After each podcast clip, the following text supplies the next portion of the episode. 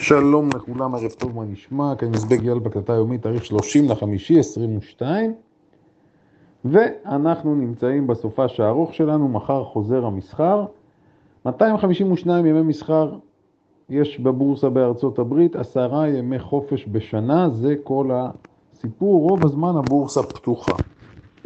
לקראת ההקלטה הנוכחית, לקח לי קצת יותר זמן מהרגיל לארגן את המחשבות שלי והנושאים, היות ודברים רבים קורים, גם ברמה פנימית, גם ברמת מקרו, גם ברמת הבורסה, ברמה גיאופוליטית וכולי, אבל אנחנו נתחיל עם מה שהפך בימים האחרונים לקוריוז כזה נחמד, סיפורי תל אביב, אחד החברים שלח לי בהמשך לתפריטים ולמחירים, שלח לי כרטיס שובר תשלום לחנייה, 126 שקלים על שלוש שעות חנייה בחניון בתל אביב. אם זה יעניין אתכם, אתם יכולים לבקש ואני אשלח לכם את הפתקית שהוא צירף.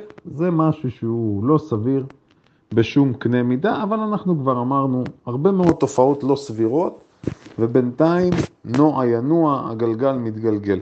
אז אה, זה הסיכום שלי, תל אביב, מה שנקרא, יש בה הכל מהכל, ובשורה התחתונה יש מאות אלפי אנשים שהחלום שלהם לגור שם, ואני תמיד אומר, לכל דבר יש מחיר. אז כל עוד שיש מי שישלם את המחיר, אי אפשר להתווכח, אפשר לטעות, אפשר לחשוב, אפשר לבקר, אפשר לרצות, אפשר לחשוק, זו המציאות.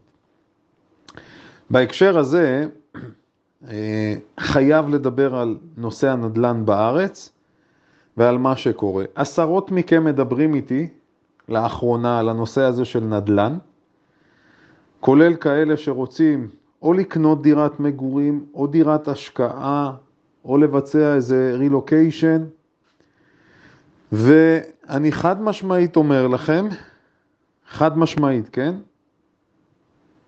תהיו זהירים מאוד בפעולות שאתם עומדים לבצע בתקופה הנוכחית.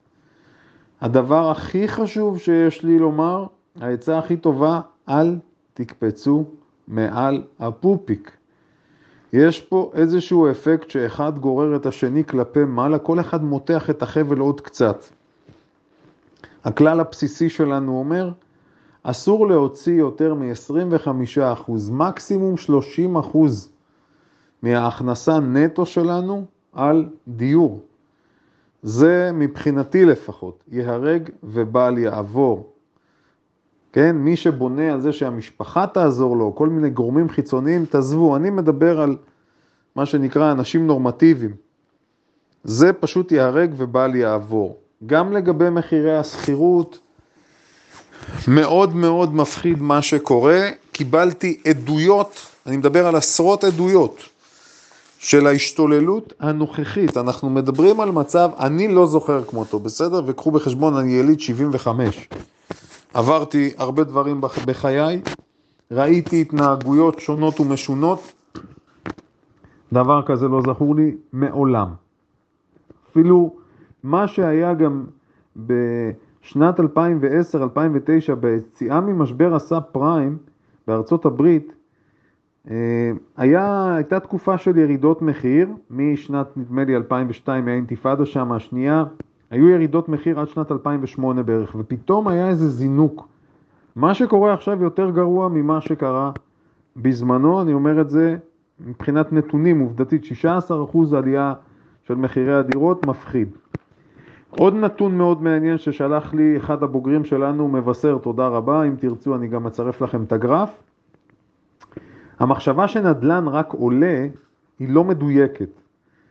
אפשר לומר שמגמת מחירי הנדל"ן היא בעלייה, ובאזורי ביקוש אנחנו נראה את העליות האלה, אבל כשהדברים מצליח, מתחילים קצת להתנדנד, כשהאונייה ככה במים קצת יותר סוערים, במקומות פחות אטרקטיביים, פריפריה וכולי, אנחנו יכולים לראות ירידות מחיר, קחו את זה בחשבון בבקשה. מה שקורה בתקופה שלנו, של השנים האחרונות, מקומות הפריים לוקיישן מושכים את הפריפריה כלפי מעלה.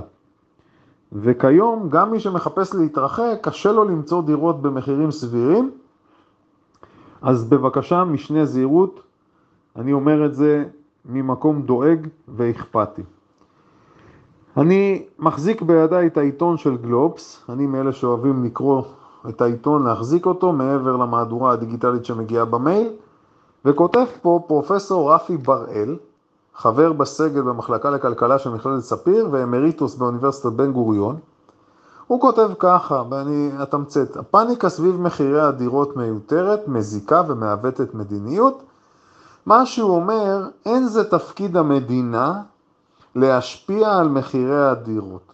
ואם כן, האם האמצעים שהיא נוקטת באמת תורמים ליעדים הכלכליים או החברתיים של הממשלה? אני, האמת, מתפוצץ כשאני קורא את זה. עוד פעם מגיע בן אדם שהכיסים שלו מפוצצים בכסף, ואני לא מתבייש לומר, כסף שאנחנו כאזרחים משלמים לו, ואומר, לא, לא צריך לעזור, העזרה שהממשלה נותנת בדמות הגרלות, סבסוד וכולי, לא מגיעה למי שהיא צריכה להגיע, הזוגות הצעירים שידם אינה משגת בלאו הכי לא נהנים מזה, ולכן צריך לתת לשוק לעשות את שלו ולתמוך בפתרונות השכרת דיור לטווח ארוך. אומר הבן אדם שהייתי שמח לדעת כמה דירות בבעלותו וכמה דירות הוא קנה לילדיו ומשפחתו, שמקבל את המשכורת שלו מהמדינה ומרוויח משכורות עתק, אבל הוא לא אומר על המשכורת והשכר שלו שהם מנופחים, אלא אכפת לו מזה שהמדינה מנסה לעזור לאחרים.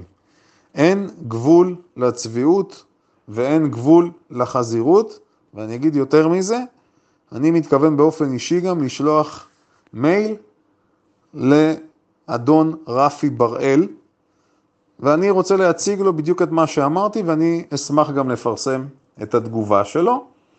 בטח עכשיו החברים הקרובים שלי צוחקים עליי. השבוע הם אמרו לי שאני החלפתי את אה, רפי גינת בכל בוטק. לא נורא. אבל זה פשוט מקומם אותי, כי יש פה דור שלם שפשוט מוחקים אותו. ואת אותן אמירות אמרו לפני כמה שנים. אז גם השכירות עולה בטירוף. מה יישאר לאותו זוג? מה יישאר לאותה משפחה? אגב, לא חייב להיות זוג. ואם אה, מדובר ברווק, רווקה, או חד-הורית, חד-הורי, לא יודע, כל קומבינציה אפשרית. מה יישאר להם אם הם יצטרכו לגור בשכירות כל חייהם, ופתאום יהיה איזשהו אירוע, או איזושהי בעיה, או איזשהו בלטם? מי יעזור להם? הסיפור הזה פשוט הוא לא נתפס בעיניי, אבל חוזרים למערכת הציבורית השמנה, המסואבת, שמנותקת, אני מדבר על המשכורות המנופחות. מעל 30 אלף שקל פלוס מינוס, כן, זה לא חייב להיות בדיוק, מי שמרוויח מעל זה במגזר הציבורי בעיניי, לחתוך לו את השכר במיידי. הלאה. אני רוצה שנדבר על ה... כיוון שהשוק האמריקאי צועד אליו, ולא רק שוק המניות, אלא השוק כמשק. המשק האמריקאי, לאן הוא צועד. אנחנו דיברנו רבות על בועת האג"ח, שהיא הבועה האמיתית. עכשיו בואו נדבר במושגים של כסף. כתוצאה מזה שתשואת האג"ח מתחילת השנה התחילה לטפס, כלומר מחירי האג"ח ירדו, בערך שלושה טריליון דולר נמחק. של חברות שנמצאות, זאת אומרת, תחשבו, גרענו מהשוק האמריקאי שלושה ומשהו טריליון דולר כתוצאה מההפסדים באג"חים.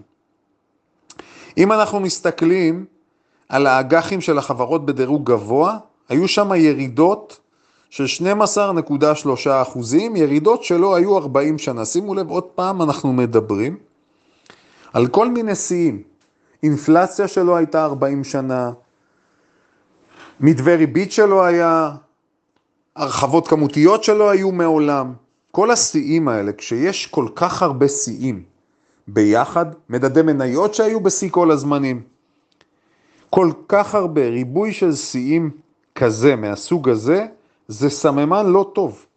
אני אומר את זה בצורה קטגורית, זה דבר לא טוב שכל כך הרבה שיאים נשברים.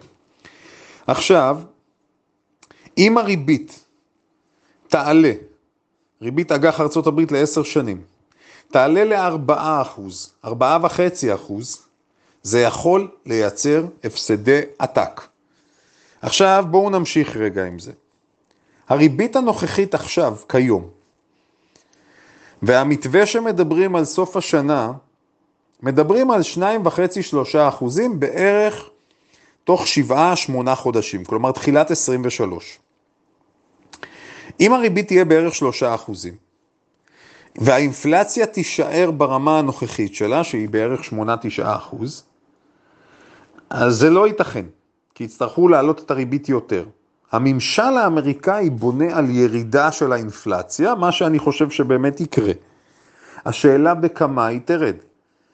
אם תוך כמה חודשים, או אם אתם רוצים ננקוב תאריך ככה שיהיה יותר קל, אם בסוף 22, תחילת 23, האינפלציה לא יורדת מתחת לחמישה אחוזים, תהיה פה בעיה. כי הריבית תצטרך לעלות עוד יותר. בסדר? בערך חמישה או שישה אחוזים. כיום אנחנו נמצאים במצב אבסורדי, שהיחס בין הריבית לבין האינפלציה זה בערך פי שש. אז נכון שתהיינה שתי העלאות בקרוב, אבל זה יחס לא הגיוני. הריבית והאינפלציה צריכות להיות באותו שיעור. זאת אומרת, הפד הולך כאן על הימור על כל הקופה, אין לו יותר מדי ברירות, אבל זה הימור על כל הקופה. אני אסבך עוד קצת את התמונה. הריביות עולות, האינפלציה עולה. הצרכנים צריכים עכשיו לנצל עוד יותר את האשראי שלהם, אבל האשראי מתייקר. כתוצאה מזה, אנחנו נראה האטה. זו ההאטה המדוברת, המיתון שמדברים עליו. זאת אומרת, יש פה איזשהו גלגל, ובאמת אני אומר, אני לא יודע איך זה יסתיים. זה לא אומר שהעולם יתמוטט, אתם מכירים את הראש שלי, העולם לא יתמוטט מחר. אבל יש פה איזשהו לופ, וכל אחד אמר ב-20-30 שנה האחרונות, אחריי המבול, אחריי המבול, נדחה את הבעיה, נדחה את הבעיה, והבעיה יצאה והתפוצצה. אז נראה לאן הסיפור הזה הולך. בכל מקרה, כדאי לדעת וכדאי להיערך. יש לנו מספיק זמן, גם על הסיפור של ההיערכות אני תכף אה, אתייחס לזה. עוד דבר שהוא מאוד חשוב, שער הדולר. תראו, שער הדולר, ראינו אותו בארץ עולה כבר לאזור ה-4.45, 3.45 אה, סליחה, וירד עכשיו לאזור ה-3.32, משהו כזה. העניין הוא, השוק, או לפחות הפרשנות אומרת שמצפים להעלאות ריבית אגרסיביות בישראל גם. אוקיי, נניח שזה נכון. אבל גם בארצות הברית יצטרכו להעלות אגרסיבית. אז לתפיסתי, ואני אומר את זה בזהירות, כי אה, להיכנס לחיזוי של שערי מטח זה משהו מאוד מסובך, מאוד קשה, לא מומלץ, אבל אני בכל זאת אגיד מה שאני חושב. אני נותן כרגע סיכוי יותר גבוה להעלאות אגרסיביות בארצות הברית, מה שכנראה יחזק את הדולר. אוקיי? אני אומר את זה בזהירות, אבל זה מה שאני חושב. אגב, אי אפשר בתפיסה שלי, בסדר, אי אפשר להתעסק בעולם ההשקעות והמסחר כפרשן. צריך גם לומר אמירות לגבי כיוון ותחזיות.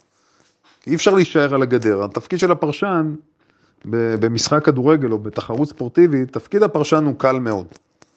בסדר, אתה מנתח את מה שאתה, אתה אומר מה שאתה רוצה, אם צדקת, צדקת, ואם לא, אתה אומר, מי זוכר, נכון? לכן אני גם אומר את הדברים בצורה הזו.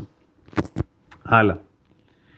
עכשיו, לסיפור שלנו מצטרף עוד משהו, הנתון של המלאים בארצות הברית. אחד החברים שלח קישור מאתר כלכליסט, שבגדול מתאר את זה שברשתות המזון בארצות הברית מורידים מחירים, וגם אצל הקמעונאים, כי המלאים, המחסנים מלאים במלאים. אז יש עלה, עלייה באינבנטוריז, במלאים. עכשיו זה נכון לגבי רשתות האופנה גם, ראינו את זה בטארגט, קוסטקו, וולמארט, ויש עלייה משמעותית במלאים. עלייה אנחנו מדברים ב-20, 25, 30 אחוז.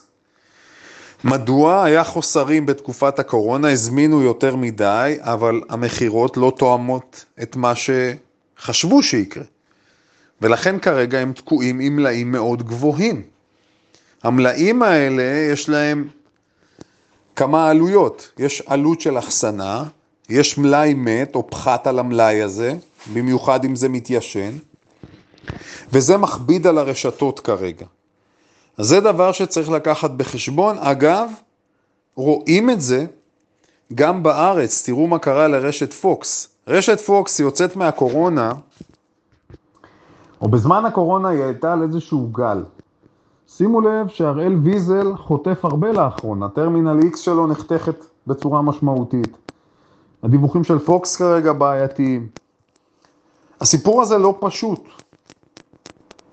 זה סיפור שבאמת מלווה אותנו וגם איפשהו קצת נוגד את ההיגיון, כי המלאים עלו, האינפלציה גבוהה, אז כעיקרון החברות הללו צריכות ליהנות, כי יש להם סחורה ששווה כסף, אבל את הסחורה הספציפית הזו לא רוצים. זאת אומרת, סחורה שווה כסף זה רק אם זה מוצר שחייבים אותו וצריך אותו. אם זה מוצר שלא חייבים אותו, לא בסיסי, או לא נצרך, אז הוא הופך לנטל. אז אה, גם את זה כדאי שנדע.